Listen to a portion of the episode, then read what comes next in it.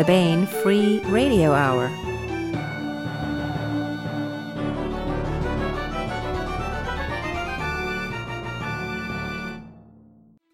On the podcast, combating dilation in the continuum, varmint hunters test slingshots equipped with ultramassive time-slowed stones to discourage those pesky garbage rating sloths. First, bourgeoisie space tourist nicknamed the Out There Au Pair. Plus, we continue with the complete audiobook serialization of Alliance of Equals by Sharon Lee and Steve Miller. All right now. Welcome to the Baen Free Radio Hour podcast. It's an honor to have you along. I'm Baen Senior Editor Tony Daniel. This time we interview Les Johnson on his new solo debut novel, Mission to Methone. This is a great big idea, sense of wonder science fiction novel about an Earth mission sent to investigate an artifact in the outer solar system. They're going to a moon of Saturn that looks curiously like a spacecraft, which the moon Methone actually does. Les will tell us lots more about that soon. And we continue with the complete audiobook serialization of Sharon Lee and Steve Miller's Alliance of Equals. First, here's the news.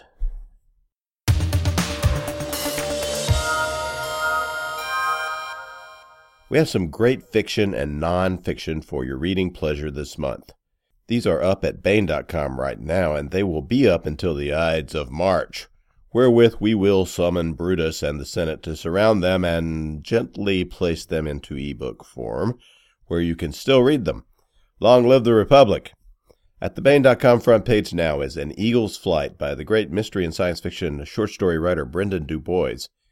It was the big day. NASA specialist Walt Sinclair should have been in the control room with the rest of the engineers, programmers, and flight specialists. But instead, Walt was stuck babysitting Oscar Marrow, a pilot from back in the old days. Oscar was something of a celebrity around Mission Control, one of the few from his era still left alive. But that didn't make Walt any happier about being stuck in a windowless office listening to the public broadcast over an old static filled radio while Oscar dozed. But though the promise of tomorrow belongs to the youth, Walt soon learns that the past holds valuable lessons. Lessons that can't be run in a simulator. Also at Baen.com, right now for your reading enjoyment, is a nonfiction piece, Every Seven Minutes, by Dr. Robert E. Hampson, our resident neuroscientist. The dream sequence has been a staple of short stories, novels, television, and motion pictures for years. And of course, we all play out our own dream sequences on the back of our eyelids every night, even if we don't remember them upon waking. But for all of our familiarity with dreams, both real and the fictional variety, most of us don't really know what dreams are or how they work. Here, Dr. Hampson breaks down the whys and wherefores of our dreams and discusses how authors might use the science of dreams in their fiction. Every Seven Minutes by Dr. Robert E. Hampson and An Eagle's Flight by Brendan Du Bois are both available at Baen.com and will be available for an eternity of fun in the ebook collections Free Nonfiction 2018 and Free Stories 2018 at Baen eBooks.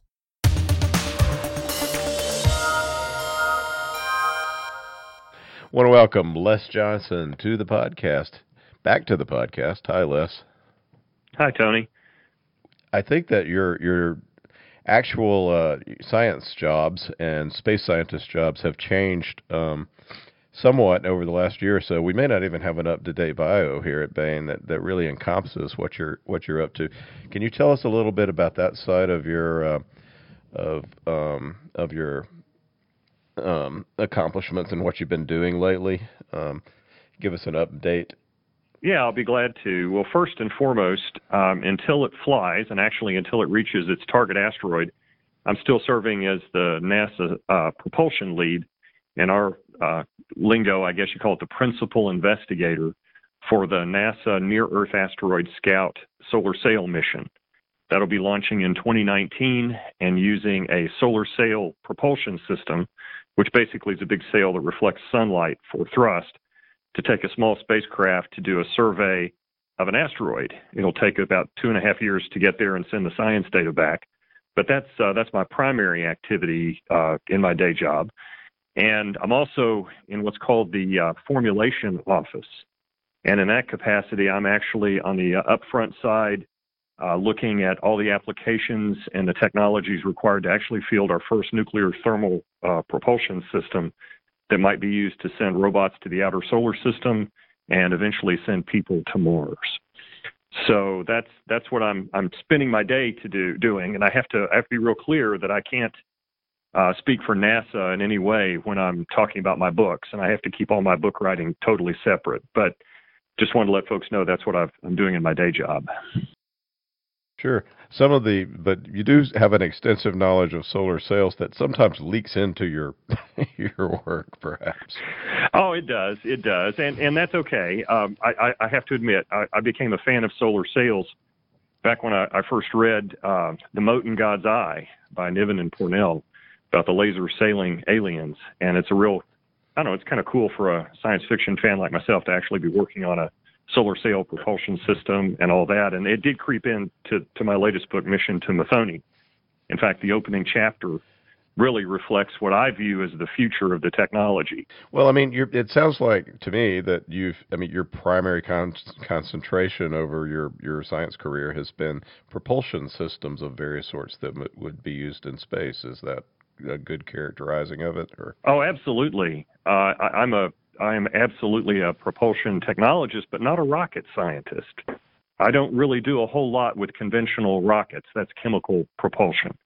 That's uh, mm-hmm. that's really good for getting us off the planet, but it, in my opinion, that's 1960s technology. With no offense to my colleagues, we need to be looking at the next generation systems, the stuff that's going to take us to the outer solar system and beyond. And that that's really where my heart is, and that's where my my professional day has has been focused.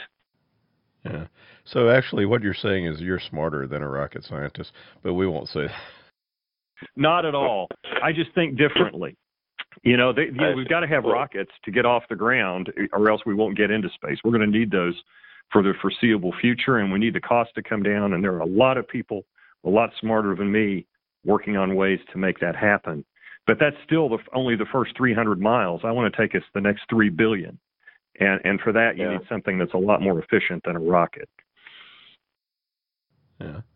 Well, uh, to get to the science fiction side, uh, I'd like to talk more about um, some of the technology as we talk about the book. Uh, Les is also the author with Ben Bova of Rescue Mode. Um, with Travis S. Taylor, he's the author of novels Back to the Moon and On to the Asteroid. Uh, his popular science book, Graphene, the super strong, super thin, and super versatile material that will revolutionize the world, with uh, co-author Joe Meany, whose uh, whose whose work has also appeared on Baen.com, is out this month as well. Um, and out now at booksellers is the world's first Les Johnson solo novel, um, I think, and it's a really good one. The spirit of Arthur C. Clarke and his contemporaries is alive and well in Johnson's first contact novel, Publishers Weekly says. Excellent review. That book is called Mission to Methone. Um, so, uh, well, let's talk about the book for a moment then. What what what the heck is Methone? Um, that was my first thought when you submitted when you came up with that title. Well, I like the alliteration of the title, but it's caused me no end of grief because on the tour and talking to people selling, talking about the book, I, have gotten everything from mission to methane to mission to methadone.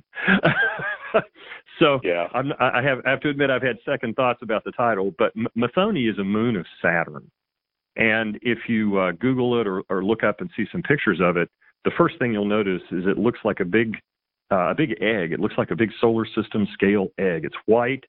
It's uh, oval shaped like an egg, and it, it's kind of fluffy looking.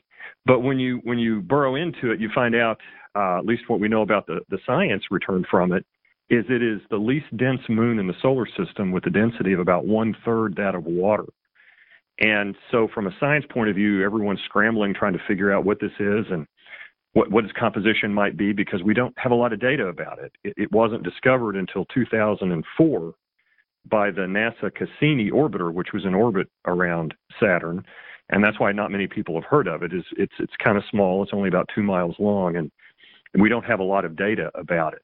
Now, for me, though, when I hear the least dense moon in the solar system, uh, in my day job, I'm thinking, oh, that'll be scientifically interesting. But in the back of my head, I'm thinking, wow, I wonder if that could be a, a hollow alien spaceship for a story. So yeah. uh, that's that's why it popped to my head about a an interesting destination. Yeah.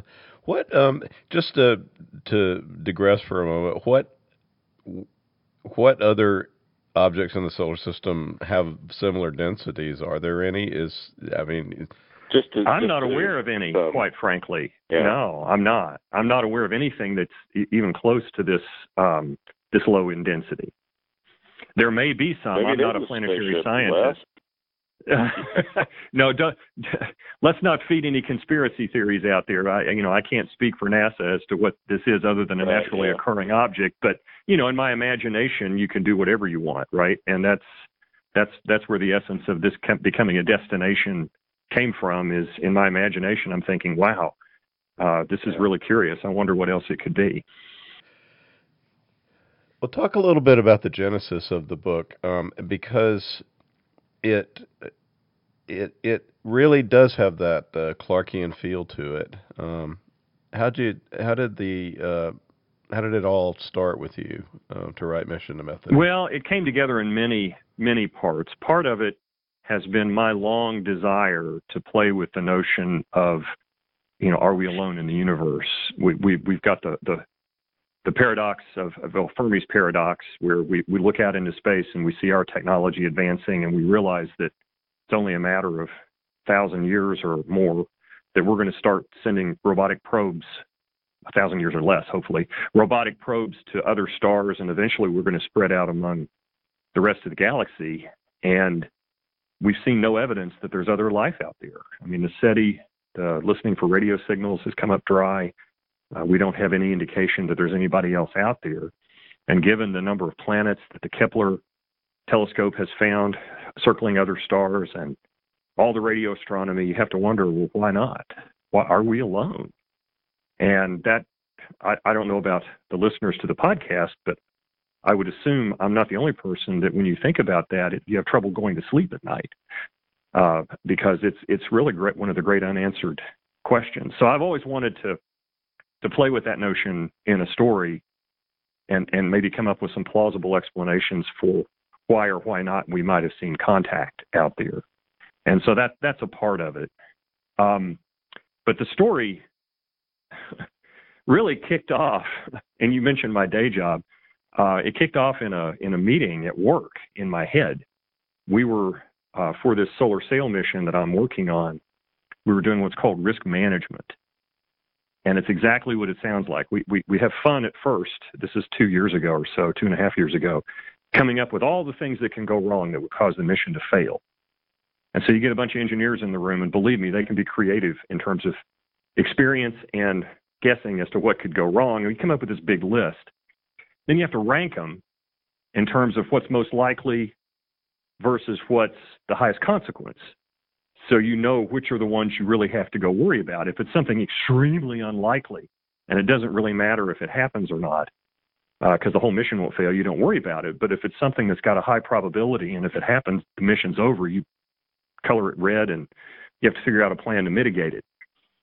So we were in this meeting, and one of the uh, trajectory analysts who looks at the flight path for the spacecraft to go to the asteroid that's our target and he said, you know, there's a really small chance that this asteroid, which has uh, got a really exciting name of 1991 VG after the year it was discovered, but he said there's a small chance this is actually a Saturn V upper stage that was kicked into solar orbit during the Apollo program. And so we're all looking at him saying, What? And He said, Oh, yeah, it's a fraction of a percent chance, but there's a possibility we'll get out there with our spacecraft and the camera and we'll see USA. Well, everybody in the room kind of chuckled, and he said, "But it's a really low probability, so we really shouldn't worry about it. It's just an outside chance." And I should point out that since that time, we've done a radio radar uh, assessment of the asteroid, and we realize it's not. It's not. It's really a rock. But at the time, everyone else kind of laughed and went back to the risk management meeting. But I totally zoned out because in my mind, I'm thinking, "Gee, what if we encounter this thing, or somebody encounters this thing, and it's it's not one of our old spacecraft; it's somebody else's."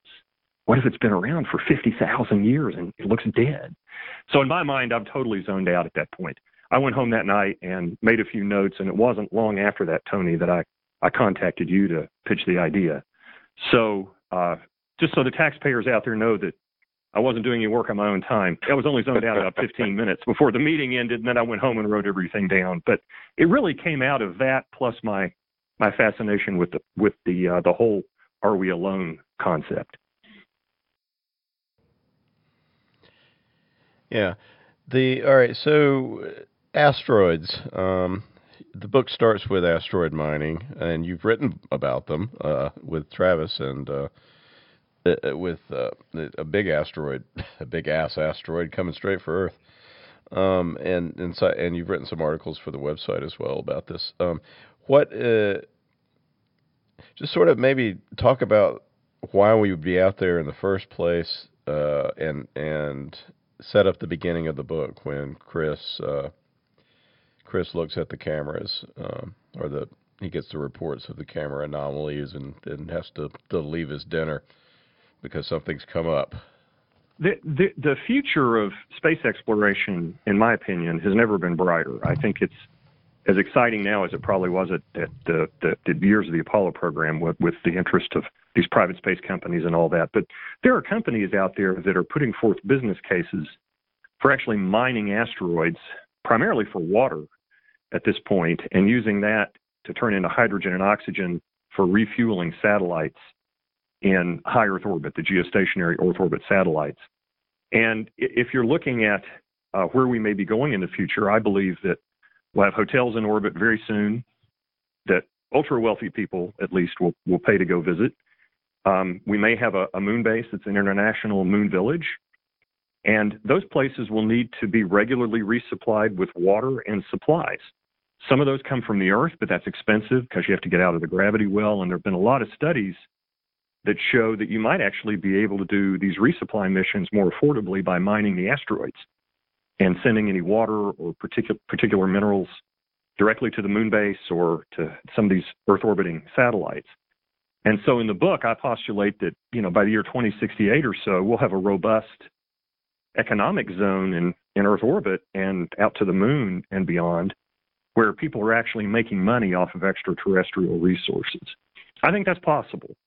So that's really the setup for the, the spacefaring culture at the beginning of, of the novel and is why they're sending out this company that uh, Chris Holt works for is sending out these robotic probes to find asteroids that might be promising for mining and making money. And that's why he's out looking at the at the results from these surveys, these assay missions. Yeah, prospecting, as it were, you know. Absolutely, twenty first century yeah. prospecting. Yeah. And he's on Earth as as the story begins. These are robot probes, um, and I mean it's. I don't think it's really a spoiler since you know we say it on the back that they find something that's that's uh, that's of interest. Um, what what happens? Um, well, and that's where I, I hope to, to draw the reader in because, you know, if, if there actually has been some kind of uh, a probe that's, that's from another civilization, perhaps, something that's not made on Earth, that's been out there for a long time 50,000 years, that's a long, long, long, long time, right? That predates pretty much human civilization, not predating humanity, sure, but predates our record. Years. Yeah, predates our, our, our records of civilization anyway. And um, yeah. so, so you know, so I started thinking about well, why would something be sitting there untouched for fifty thousand years? And uh, I started thinking about the civilization that might be capable of traveling between the stars and how they would do that. And of course, I don't believe there'd be anyone living, nothing biological living in something that's been around and dormant for that long but there might very well be some kind of artificial intelligence, uh, some some kind of future version of what we're developing now with AI, and uh, perhaps that might be something there, and, and it has been minding the store all that time. And then I had I don't want to give anything away about the ultimate plot, but then I had to wonder well, why hasn't whoever sent it come back? Why haven't we had other visitors? If there's been one, why aren't there more? and yeah. and that sets well, you, up the, the the potential answer to the to the question of are we alone. Yeah, I think you per, you you do provide that um, the speculation on that in the book, and it's the uh, what's um, who's the scientist that that made the uh, The uh, the famous statement about this was it. Oh, you talking about Enrico Fermi? Yeah, Enrico yeah, Fermi. He was Fermi, a fascinating character. Yeah, he was a physicist that was a part of the Manhattan Project to build uh, the world's first atomic bomb, and he was out in Los Alamos with all the other famous physicists of the era. And uh, Fermi was, gosh, I need to write a quick biopic for your website on Fermi. He was great at estimating things. In his head, for example, he, he figured out within like a factor of two how many piano tuners uh, were listed in the yellow pages for Chicago in the 1940s based on the population of Chicago, and he assumed how many houses would have a piano, how many of those would have a piano that needed tuning, and how many of those people had a piano that needed tuning that could afford a tuner, and just did some rough order estimates, and he came really close to the actual number of piano tuners listed in the yellow book, yellow pages. So, I mean, he could he could he could look at a big problem and very quickly come up with really good estimates of things.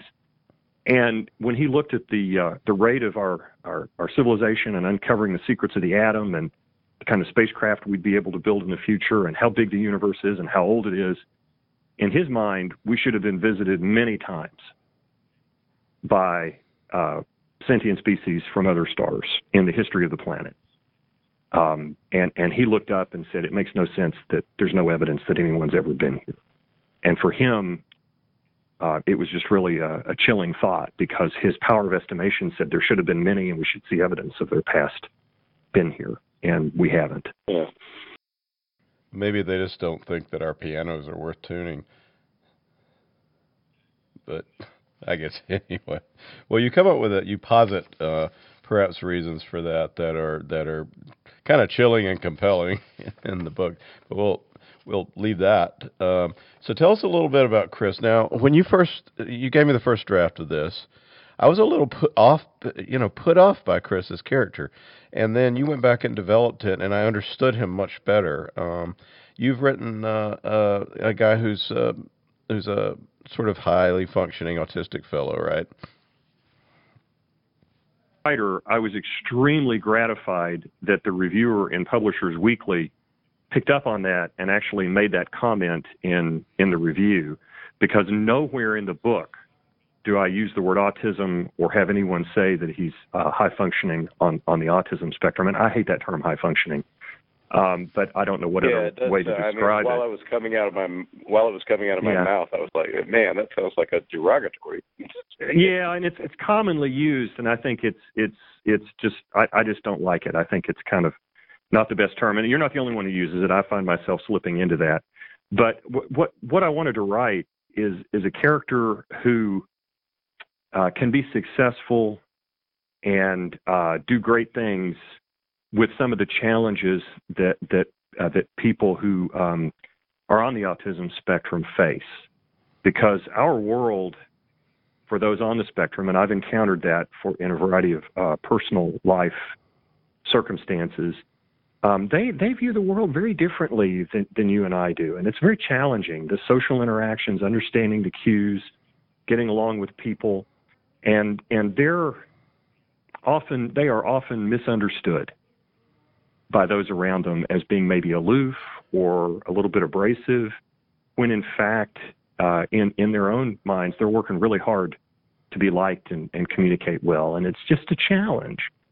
And I, I wanted to um, I wanted to have the, the the hero in this story be someone who overcomes those challenges and and strives to be better understood. And I wanted the reader to kind of get in their head and understand that if they came across a little different from you know your average interaction, it wasn't because they were trying to be that way. It was because they they struggle with those human interactions, and and it, it takes a lot of effort.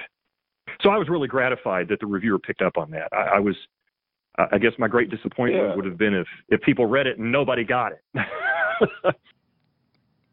Well, I mean, I think you do excellent. You you do a wonderful job of doing a subtle characterization of Chris with this um, with this, and it's it, because we're in his point of view a lot of the way, or all the way, is eh, we feel what he's feeling when he makes a mistake that he didn't, you know, that he just didn't see coming. He's been working so hard to to you know to to not piss anybody off, to to not say anything that would uh, that would uh, people would misinterpret, and then then something pops out, and we're like, oh, Chris, oh man, and we feel for the guy, right?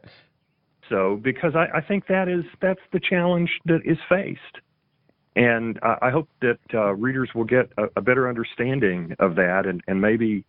I don't know, maybe help us all be a little bit more understanding when we encounter people who have those difficulties. Yeah, sure. And it's just and it is kind of fun and an escapism to get into uh, that sort of, you know, the head of it of that sort of personality, just for the sheer, like, wow, that guy's, uh, that this is a different uh, perspective, and it's fun to be in, perhaps, which is a way of saying it's, you know, it's it's not a disability because it can have its uses for focus, right, and um, well, yeah, absolutely. And, and and I, I have to tell you that in the science and engineering and mathematics professions, I think statistically in those fields there are a higher than average in the population number of people who are dealing with those issues with being on the autism spectrum. And and I think um, these fields allow them some margin of of uh, relief from the anxiety that comes with that because they're dealing with hard facts and numbers and often work alone as opposed to you know having to be forced to interact with people all the time. And i think that reduces yeah. the stress level a lot. And i think there's kind of a natural gravity toward that.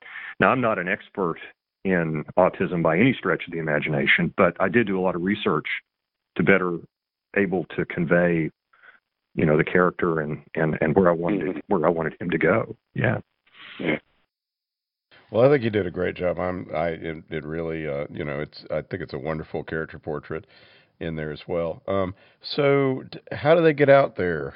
So they have to go that, to the this asteroid that they've found that that looks very much like a spaceship. Um, how do they get out there? What's the? I mean, people need to go now, not just robots, right?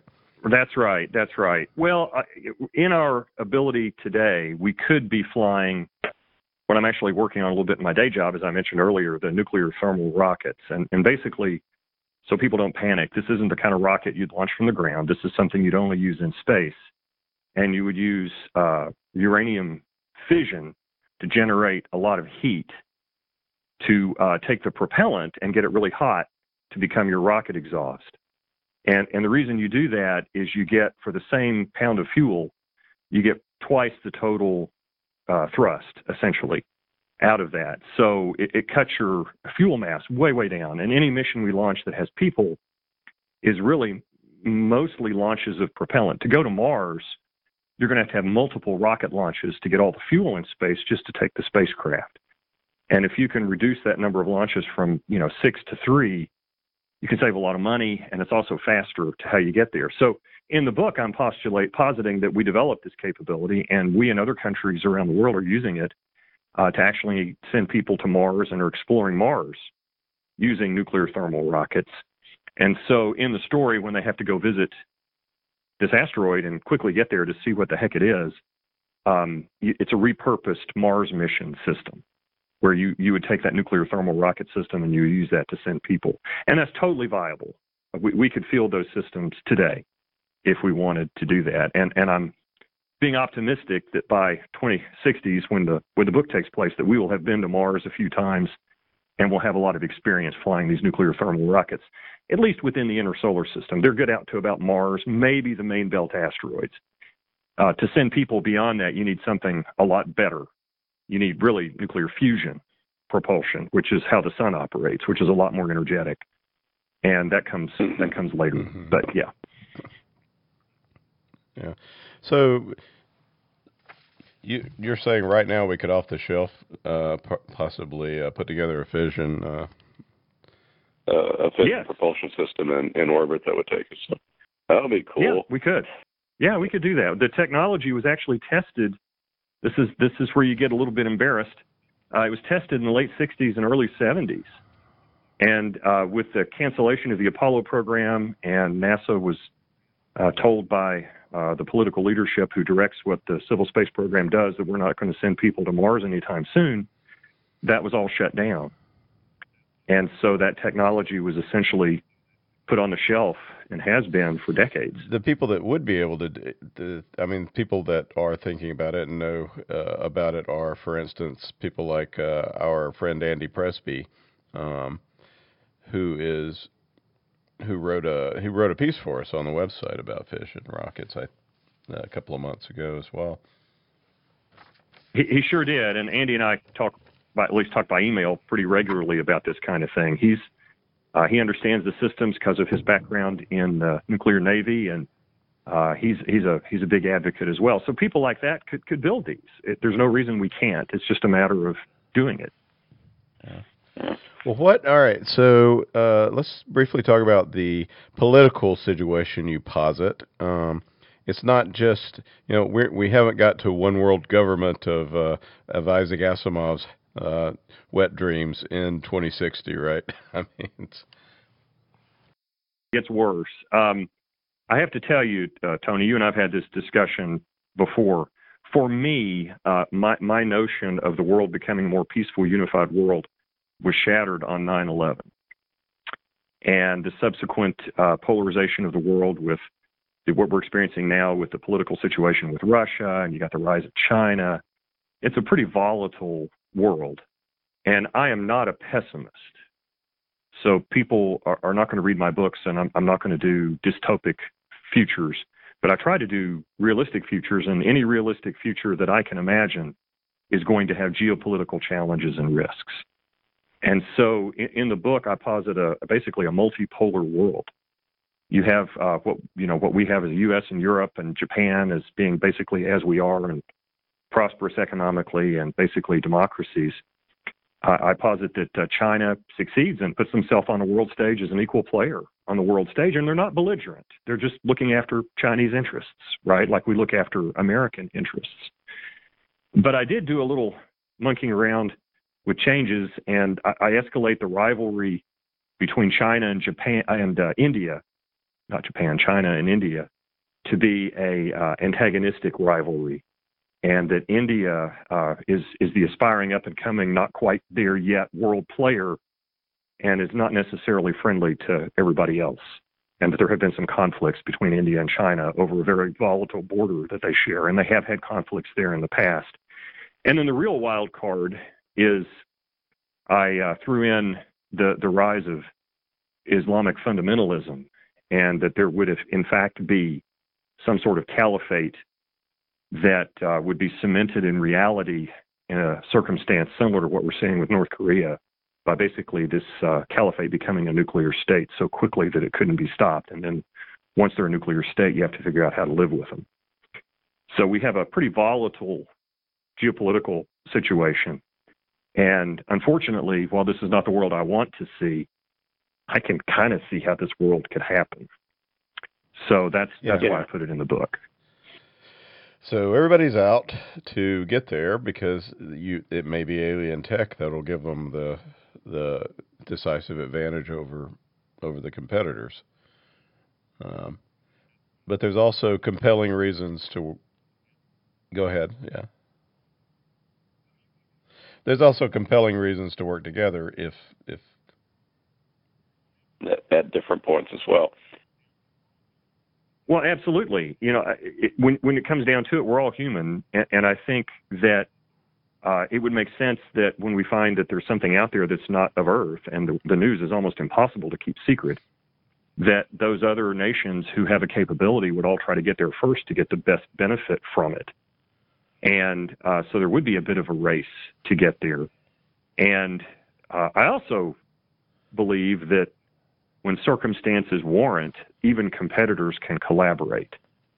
And that's a, a scenario that I, I put in the book where competitors realize that, hey, you know, we might be better served if we stop fighting each other because the other guys over there are worse than both of us, and we need to need to cooperate to, to yeah. get there. So I, I tried so to put a little you, bit of that uh, in there as well. How do you yeah. posit a alien AI? Um, ex- what what would happen to it uh, over fifty thousand years? I I kind of think it might go a little bit insane, but um, yours is is less insane than than what I what I might picture. Tell us a little bit about Guardian of the Portal. um, as a character, perhaps. Guardian of the Portal. Well, boy, you're jumping way out there. Um, the, the, you know, if you have a, if you have, how do I, how do I say this? When when I think about identical twins that share the same genetics and are born within seconds or minutes of each other, and they may look alike, they may be genetically identical, but oftentimes, you know, they're, and all the time, their personalities develop differently because of the environment they're in. And yeah. I have a, a family story about identical twins that were separated, not in my immediate family, but cousins who were, who were separated in the 1930s because the parents couldn't raise, couldn't afford to raise both of them. So they basically gave one of the children away to another family. And so these uh, identical twins were raised under two very different family circumstances and actually met each other for the first time when they were just a little over 70 years old. And and while they had a lot of similarities, their their life experiences were so totally different. They were just two different individuals, right? So mm-hmm. in my mind, I was playing around with this notion that perhaps the AI that is inhabiting this um, not asteroid might have another clone AI somewhere else that if they were cut off from each other for 50,000 years, they would develop very differently depending on the circumstances where they are and, and, how they view the solar system and how they view their place in in in the world or the universe, right? And so yeah. I, I have more than one perspective from the AI. I have the AI perspective from from one, and then its its twin, who 50,000 years ago, for reasons that are explained in the book, was cut off from its twin and had to develop on its own and have its own outlook on things. Yeah, this is very. This is. Yeah, this is very cool. This is, uh, by the way, you do uh, uh, point of view of Guardian um, as, the first chapter of the book, so it's not exa- you know we're not giving a spoiler here of uh, of anything, but um, it's there's a little bit of you know that, that sense of awe um, and and wonder uh, because you you do a good job of of of presenting a, a, an intelligence that just knows a heck of a lot more than we do. Um, particularly when it when you show the scientist trying to figure out the stuff it is it it has told us, right? And and and it would have to, you know, the one thing I had to assume so that you can have communication is that uh, there'd be enough capability in this AI to know about humans, uh, to know about how we communicate and how we have basically developed civilization over the centuries. Um, but by the very nature of its orbit around the sun, a near Earth asteroid it comes regularly near the Earth. And so, uh, if it has the right instruments, and it's not damaged to the point over time that it can't, you know, get access to that data, I, I can imagine that over 50,000 years, if you're an artificial sentient being, you you might find it kind of interesting to study these developing humans on the planet and their yeah, their rise and like, fall of civilizations, like and if it's like having your own ant farm or bee colony. Because of the difference in technological levels, that's probably a very good answer very good analogy to give because uh, a lot doesn't happen on a very quick pace for us. But if you have, you know, patience of a being that can exist for tens of thousands of years, uh, the rise and fall of the Roman Empire is just a blip, right? And be kind of fascinating to watch and what's happening in various parts of the world. So that that plays into it as well. That's how it knows how that's how communication can happen because even though it's very far ahead of us, it's been watching us for a long time and can figure out how it might interact with us. It might even have developed feelings, as one might for a pet or something like that. So. Of course, I love my dog. We've had her for 14 years, and she doesn't every understand everything we do, and I don't understand everything she does. But I can understand it when she needs to go out versus when she's hungry, and I want to help her whenever I can. So absolutely. That's true. Of course, your dog doesn't possess nuclear weapons yet. but but it, she yeah, those are scary enough. So uh, tell us about some of the other technology that we might encounter. Um, the de Broglie, de Broglie communications for and, and gravity lenses and all. Uh, give us a, a little bit of uh, of a tour of some of the science we encounter? Well, in in uh, in science fiction that involves interstellar travel, to make it an exciting story, usually, but not often, because I think you can have exciting stories that are realistic uh, in terms of how long it's going to take to travel within the between the stars, given our laws of physics, which basically say we don't think we can go faster than light. So there's a lot you can do within that. But typically, if you want to have interstellar empires and you know aliens visiting the planet, you, you typically fall back to this notion of uh, travel at the speed of light or beyond it. And uh, so there are a lot of, of tropes in science fiction where you have like a Stargate or something, and it gives you rapid travel through a wormhole or whatever somewhere else.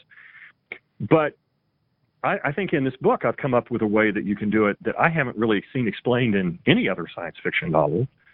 Um, and it goes back to a, a problem I had in graduate school looking at something called the de Broglie wavelength of matter. And um, Louis de Broglie, who was actually a prince, which is kind of interesting, he uh, was early in the development of quantum mechanics. And as people were playing around with this notion of quantum tunneling, which is basically how computers work. It's it's if you have an electron and you have it in a have it trapped electrostatically in some potential well that it doesn't have the energy to get out of. Um, if you think of it as a wave instead of a particle, there's there's always a small part of its wavelength that extends beyond the edge of the potential well. So there's a, a small probability that that electron will relocate outside of the potential well, even if it doesn't, strictly speaking, have enough energy to get out of it. I'm getting pretty deep into quantum stuff, so forgive me, but yeah, it doesn't actually tunnel; it just might be out there. Probably, It just might be out there, probabilistically, right? Probabilistically, yeah. relocate. It's called relocalization of the wave function. Okay, and so it relocalizes itself from where it is to somewhere else. And most of the time, it doesn't get out of the potential well; it stays trapped in there. But there's some small chance that it'll go out there. Well, de Broglie said, you know, I think there's a wavelength for bulk matter, not just electrons and, and protons. And so he figured out that there are these things called matter waves. And the problem with those matter waves is that they're inversely proportional to the amount of matter present. So the, the, the, the wavelength gets smaller and smaller depending on more mass that you have. And there was a problem I had in, in graduate school when I was studying physics where I had to figure out what was the probability of my desk relocating spontaneously to the other side of the room just through the alignment of its matter wave and the, the, lo- the wave function just statistically, like the electron in the potential well, relocates pretty regularly to, to other locations. What would be the probability of all of the atoms in my desk at the same instant relocating to another destination?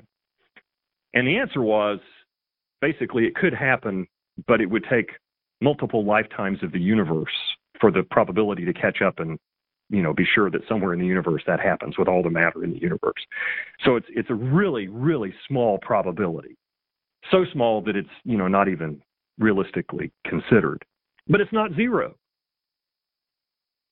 and so the science fictional trope that i use is some alien species figures out how to control the de Broglie wave of a macroscopic object to relocalize it where they want to relocalize it. And that's the, the method of interstellar travel. And I use the, um, the solar gravity lens as a way to enhance the effect. And again, this is all just speculation on my part. Yeah. Uh, you mean we can't do that now? but what I'll say is the science is real. The science is yeah. real. Well, how how would a gravity? What's a gravity lens anyway? Cool to think about. Wow. Yeah, it is. Uh, these are real. Um, what happens is basically Einstein told us that uh, there is this thing called space time. And um, if you've seen some of the specials on Nova or the Science Channel or otherwise, our universe is pictured as like a, a rubber blanket. And uh, matter, and that's that's vacuum of space, space time. And matter bends that space time. So it's like putting a, a bowling ball on your bed. It, it deforms the top layer of your, your bed sheets, right, to make a, an indentation. And so light, which has to travel in straight lines through space time, When there's no bowling ball, it goes through a Euclidean straight line like you would imagine just, you know, drawing a line on a piece of paper. But with the matter of the bowling ball there, the light bends around the bowling ball because it has to move through space time, and space time is now curved. So it travels through that curve. And then when it comes out of the gravity well, it keeps going in that straight line. Well, it turns out if you step back far enough from this massive object and you do a ray trace of the path the light is taking, it acts just like a magnifying glass. And there's actually a focus for those few light rays that travel just the right path around that bowling ball where the space time is curved. They're bent just like light is bent uh, passing through a magnifying glass to the focus. And I admit, when I was a, a boy, I you know fried more than my share of ants on sunny days with magnifying glasses, so I know about the focus of a uh, of a of a magnifying glass for the sun's energy. But it turns out uh, distant objects passing close to the sun, which is pretty massive, have their path bent, and there's a focus of these gravity bent light rays that exists in our solar system out beyond about 550 times the distance from the Earth to the Sun. So the Earth Sun distance is 93 million miles. That's called one astronomical unit, just to make it easy. Um, the uh, gravity lens is is way out there at about 550 astronomical units. So five, I, th- I may have misspoken earlier. It's like 550 times the Earth-Sun distance. And uh, this effect has been measured. Astronomers see the massive black holes in the centers of galaxies, magnifying objects that are behind them that would otherwise not be visible. It's called an Einstein cross. And again, you can go Google Einstein cross and it'll tell you all about how that works. And if you go Google the solar gravity lens, you'll find, and go to the Baen website. There's a nice article that I wrote an article. I hope it's nice um, about Indeed. gravity lensing. So you can find out all about it. And, and I put in there that these this uh, de Broglie wave travels through space time, and in order to get it where you, you want to go, if you're traveling across interstellar distances, you need the solar gravity lens to focus your matter wave to transmit you Yeah. across those distances. Yeah. Now, the uh, if we could somehow manipulate matter's uh, wave-like uh, reality, um, The person on the other end would be destroyed because he would just relocalize, right, or whatever it is. so, No, it wouldn't be destroyed. He would just appear there. It wouldn't be like the the Right. the, the uh, the, like the, there was uh, transporter. copy made. No, no, no, no, no. You. would- It's not like uh, on Star Trek where McCoy was worried about, you know, having his atoms destroyed and and rebuilt somewhere else. Very different. Yeah. This is actually saying that we will take all of the atoms in your body, turn it and and and take that wavelength, which is you, your ensemble wavelength, and and force it to its one of the most improbable locations that it would be, which happens to be where we want it to be. Yeah. And so basically, it just you, you go, you pop, and you're there. That's Yeah. the notion behind what I'm talking about. Yeah. Well, that would be really cool. Why don't you, why don't Yeah, you I- I- do I'd that? love it. And then you won't have to worry about these fusion engines and all this stuff. Yeah, I wish I wish I knew how to how to do that. And if I did, boy, we'd we'd be on our way. But unfortunately, I'm just dreaming at this point. well, some of the other technological stuff in the book is kind of cool. That is more. Um, uh, I like the FlexCraft idea. Um, is that uh, original to you, or is because it was a cool thing in the book? Craft is if if you envision. Well, before I answer that, let me tell people what a FlexCraft is. The FlexCraft is essentially a, a single person hard shelled spacesuit that isn't like a spacesuit. It's essentially like a can that you go into without having to wear a spacesuit. You have external manipulator arms that you control, and it's like your own little personal mini spacecraft. It's sort of like um, like some of the submarines that have the the manipulator arms that you see that were used to explore the Titanic and things, right? Yeah. And that idea was first put forward by Wernher von Braun, uh, who was part of the German rocket team who came to the U.S. at the end of World War II and built the Saturn V. If you watch the original Disney um, stories about man in space that were done in the 50s and 60s that had von Braun, he actually has a little model in his hand that he holds up, which is, I think he called it the man in a can at that time. Um, that would be that, and so that's a pretty good idea. It's been around for a while, but nobody took it seriously until a few years ago when I met a, a fellow here in Huntsville named Brand Griffin, who is a big advocate of the thing, and he called it a flexcraft.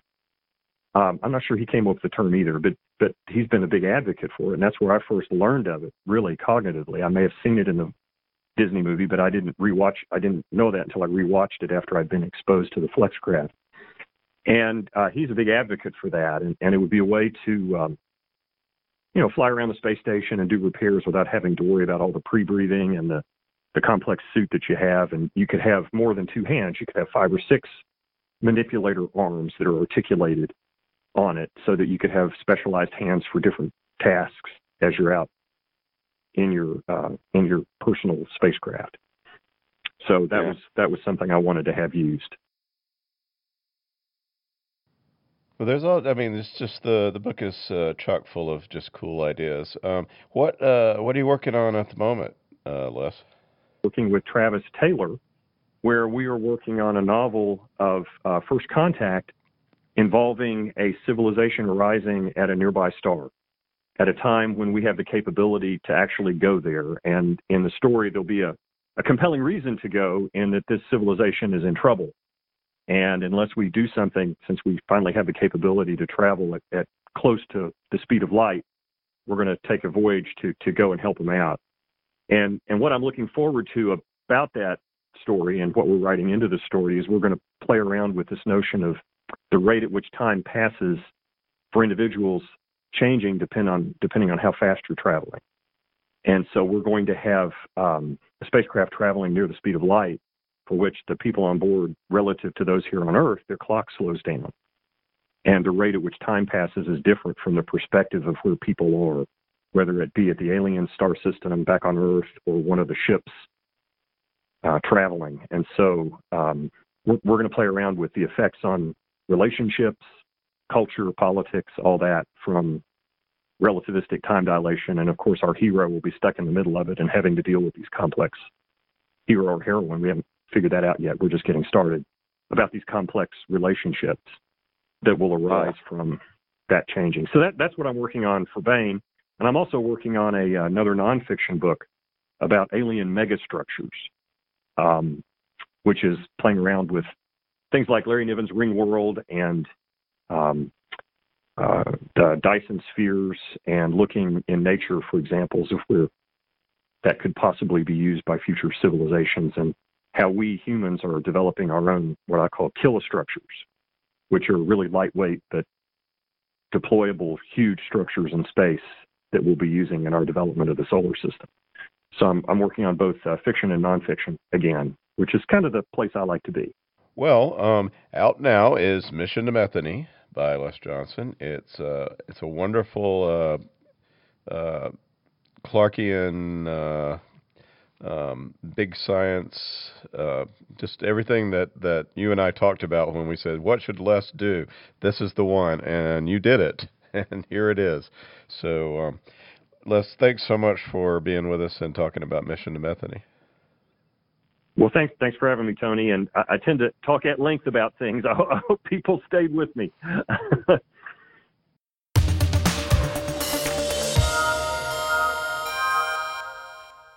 This is another entry in Alliance of Equals, a Liaden Universe novel by Sharon Lee and Steve Miller. Beset by the angry remnants of the Department of the Interior and challenged at every turn by opportunists on their new homeworld of Surebleak, and low on funds, Clan Korval desperately needs to reestablish its position as one of the top trading clans in known space. To this end, master trader Shan yos'Galan and Korval's premier trade ship Dutiful Passage is on a mission to establish new business associations and to build a strong primary route that links well with existing loops and secondary routes. But reestablishing trade and preserving the lives of the few remaining members of the clan aren't all of Korval's problem. Matters come to a head as Dutiful Passage, accustomed to being welcomed and feted at those ports on its call list, finds itself denied docking and blacklisting while agents of the DOI mount armed attacks on others of Korval's traders, under the very eyes of port security systems. Traveling with dutiful trader on this unsettling journey is Padi yos'Galan, the master trader's heir and his apprentice. Padi is eager to make up for time lost due to Korval's unpleasantness with the Department of the Interior, but she is also keeping a secret so intense that her coming of age and perhaps her very life is threatened by it. And here is the latest entry in Sharon Lee and Steve Miller's Alliance of Equals. Chapter 25 The Happy Occasion, Langlast Port. The flowers had been a gift, after all, and Miss Hortensis had been a good steward and made certain that the wine had not been overdrunk, which would have been an extra cask charge. The leftover breads, sweets, and vegetables would, Miss Hortensis said, be packed up so that Padi might send them up to the ship. You have, after all, paid for these items, trader, she said. That was certainly true, though there was scarcely enough to feed the passage. And if they were to be made a gift to odd shift or maintenance. I wonder, father said, if there may not be a local public kitchen where those who are momentarily without means might find a meal. Forgive me if the question offends but it was evident from Miss Hortensis's smile that the question did not offend at all. In fact, the local corner kitchen would welcome these donations to their supplies, which we will gladly make in your name, traders. That would, I think, be the best use, trader, father said to Padi, as if he were deferring to her. But, Padi thought, he was deferring to her. It was her reception, after all, and her decision to make. She smiled at Miss Hortensis. Please, if you would convey what is left to the corner kitchen, that would, as the master trader has said, be the best use. It shall be done, Miss Hortensis said and nodded to her helper in his long white apron, who immediately moved to the breads table. It was, Padi said then, a very fine event, ma'am. I wonder. She hesitated. On this point, as on all others, she had done her research carefully and knew herself on safe ground with the offer, yet the phrasing must not offend. I wonder, she said again, if I might give a gift in appreciation of your kind attention to us. The caterer colored somewhat, and Padi felt a sinking sensation in her stomach. The World Book did sometimes get custom wrong. And how, how awkward if this should be one of those times. But no, Perhaps it had merely been pleasure which had brought color to the other's cheek. She was bowing now, that strange and uncomfortable hinging at the hip that looked like a Debriyat move, only too quickly done and too stiffly held. You are all kindness, Trader yos'Galan, said Unette Hortensis, when she had straightened out of her bow. A gift would find welcome with me. Hazenthull had Inky's file open on one screen, Tolly's file on a second, Nav up on a third, a research query line waiting on a fourth. Fifth screen, front and above, was traffic. Admiral Bunter limned in green. Inky being young at her trade, she had included the names of those who had trained her to establish that she had been well educated. This was in contrast to Tolly's file, which was fat with real accomplishment. She moved a hand to flip to the next page in Inky's file and paused, her eyes snagging on a particular sequence of words graduated with honors, Lyre Institute for Exceptional Children. In Memory's ear, she heard Inky's voice. And as one who has graduated from his own institute, though many standards behind him. Inky, so Hazenthull was beginning to suspect, did nothing at random. It would not be going too far to suppose that she had deliberately set that piece of information out where Hazenthull might recall it at need. There only remained the question had Inky planted a lie for her to recall, or the plain truth? No, no, Pilot has. Inky had chided her. If I hint you further along, I will do myself a mischief which the directors would hardly care for. She recalled Tolly himself, answering her query into who she had killed for him. Both of them were directors, sort of the direct opposite of Pilot Tocohl when it comes to matters of free choice. So, a match and an explorer's leap of intuition Lyre Institute for Exceptional Children. Her fingers tapped the words into the research screen. Com chimed, message incoming. She extended a hand without looking and touched the proper key. Recorded message begins. Came the flat tones of a non sentient machine, quickly followed by Tolly's voice edged and cold, each word a blade struck from ice. Go home. I don't want you, and I don't need you. Message ends. Hazenthull snorted lightly and tapped the line closed. The Lyre Institute for Exceptional Children had multiple locations.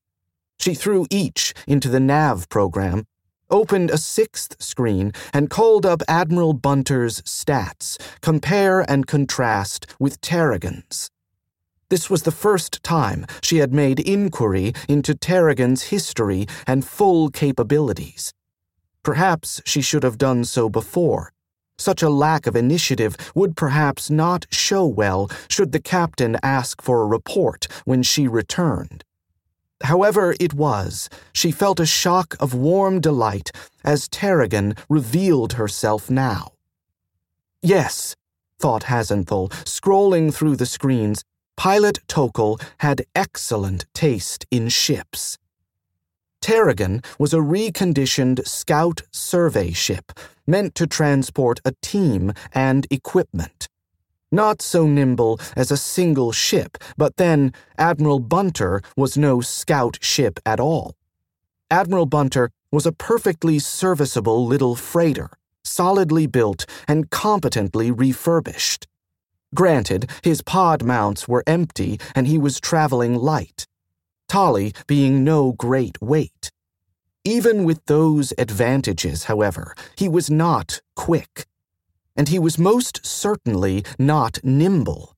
If she knew for certain where he was bound with his prisoner, she might very well overjump him and be waiting at dock when he arrived. The Lyre Institute held a hiring office on Vanachai. There was a secondary school, so called, on Anon, another hiring hall on Nostrilia, and the institute itself on Liar Unthilon. Hazenthull fingered the keypad absently, considering the routes from Jemiatha's jumble stop to each. Inky was, she reminded herself, a subtle woman. But she was also a practical woman.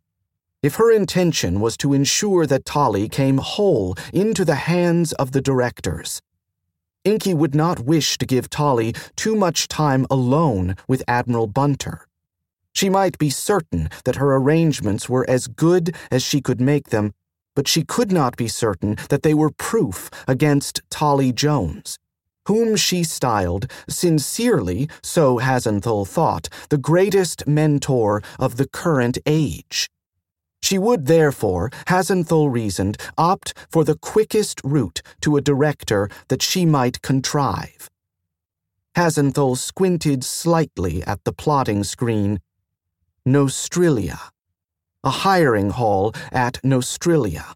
Surely, if the whistle which rent Tolly's will from him were the common means of controlling unruly graduates of Lyre Institute, there would be at least one director and one whistle at Nostrilia. One whistle, wielded by one knowledgeable director, that ought to be enough to imprison Tolly Jones within 1362. Hazenthull smiled, slightly and without humor. Nostrilia it was, then. There came a flare of green in the traffic screen, and she paused, looking up and sighing. Admiral Bunter had jumped. She took a breath and then recalled it was no matter. She would be waiting for them at Nostrilia. If she was right. If Tolly was still alive at Nostrilia. That was her greater fear that he would act to keep himself forever free of the directors and their orders. He might well take his own life. She feared he might choose grace as his best course, but she did not fear that he would act immediately. Tolly, as his partner had come to understand him, was an optimist. He would attempt less final solutions to his situation before he embraced death. Possibly he would even allow himself to be brought to the hiring hall itself in the hope that he might overcome the director. Such risks, as she knew, were not beyond him, and very often they paid off. She would have to pin her hope on that aspect of his nature and be certain that she was there, at his back, when he needed her most. And Pilot Tocohl, traveling, according to clever, subtle, and dishonest Inky, of her own will in that person's company? Pilot Tocohl as she had stated in her report to the captain, Pilot Tocohl was very well able to take care of herself.